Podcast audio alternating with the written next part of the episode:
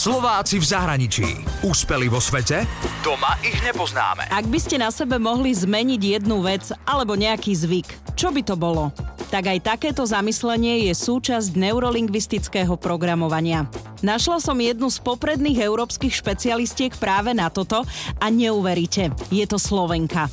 Vyzerá to tak, že britský Daily Mail sa mi mieša do roboty. Na ich stránke som našla podrobne spracovaný príbeh Slovenky Lenky Lutonskej o tom, ako prišla s 30 librami do Anglicka, pracovala v McDonalde a teraz pracuje ako inštruktorka neurolingvistického programovania a trénerka aj pre podnikateľov. Lenka pochádza z Kotešovej a po maturite odišla na leto do Londýna. Urobila si rôzne kurzy a nakoniec v roku 2007 ukončila štúdium NLP so 100% hodnotením ako jedna zo štyroch ľudí na svete.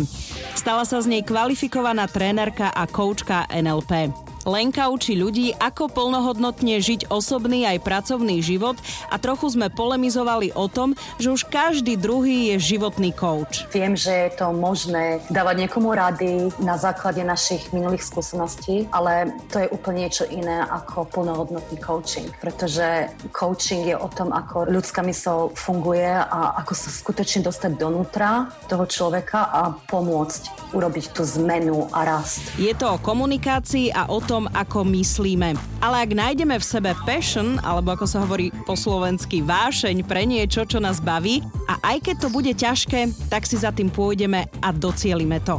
Lenka robila napríklad s týmom vedcov z Univerzity Cambridge, ktorým pomáhala získať investície na ich vynálezy. Školy aj vysoký manažment vo veľkých nadnárodných firmách.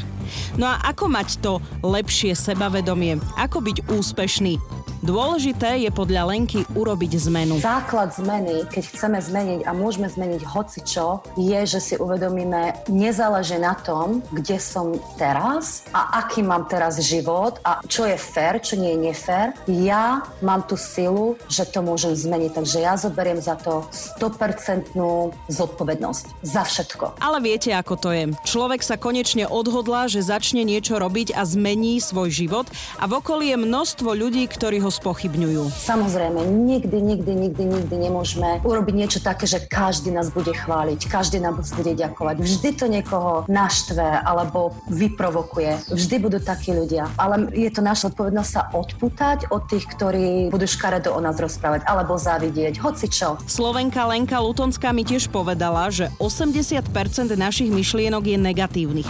Ale čo je horšie, 90% je opakovaných myšlienok.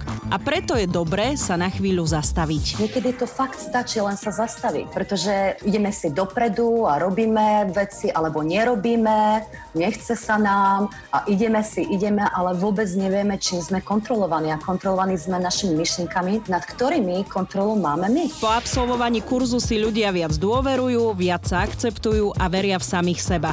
Lebo v dnešnom svete čoraz menej sami seba ľúbime. Úspeli vo svete? Doma ich nepoznáme. Slováci v zahraničí na Exprese a na www.express.sk.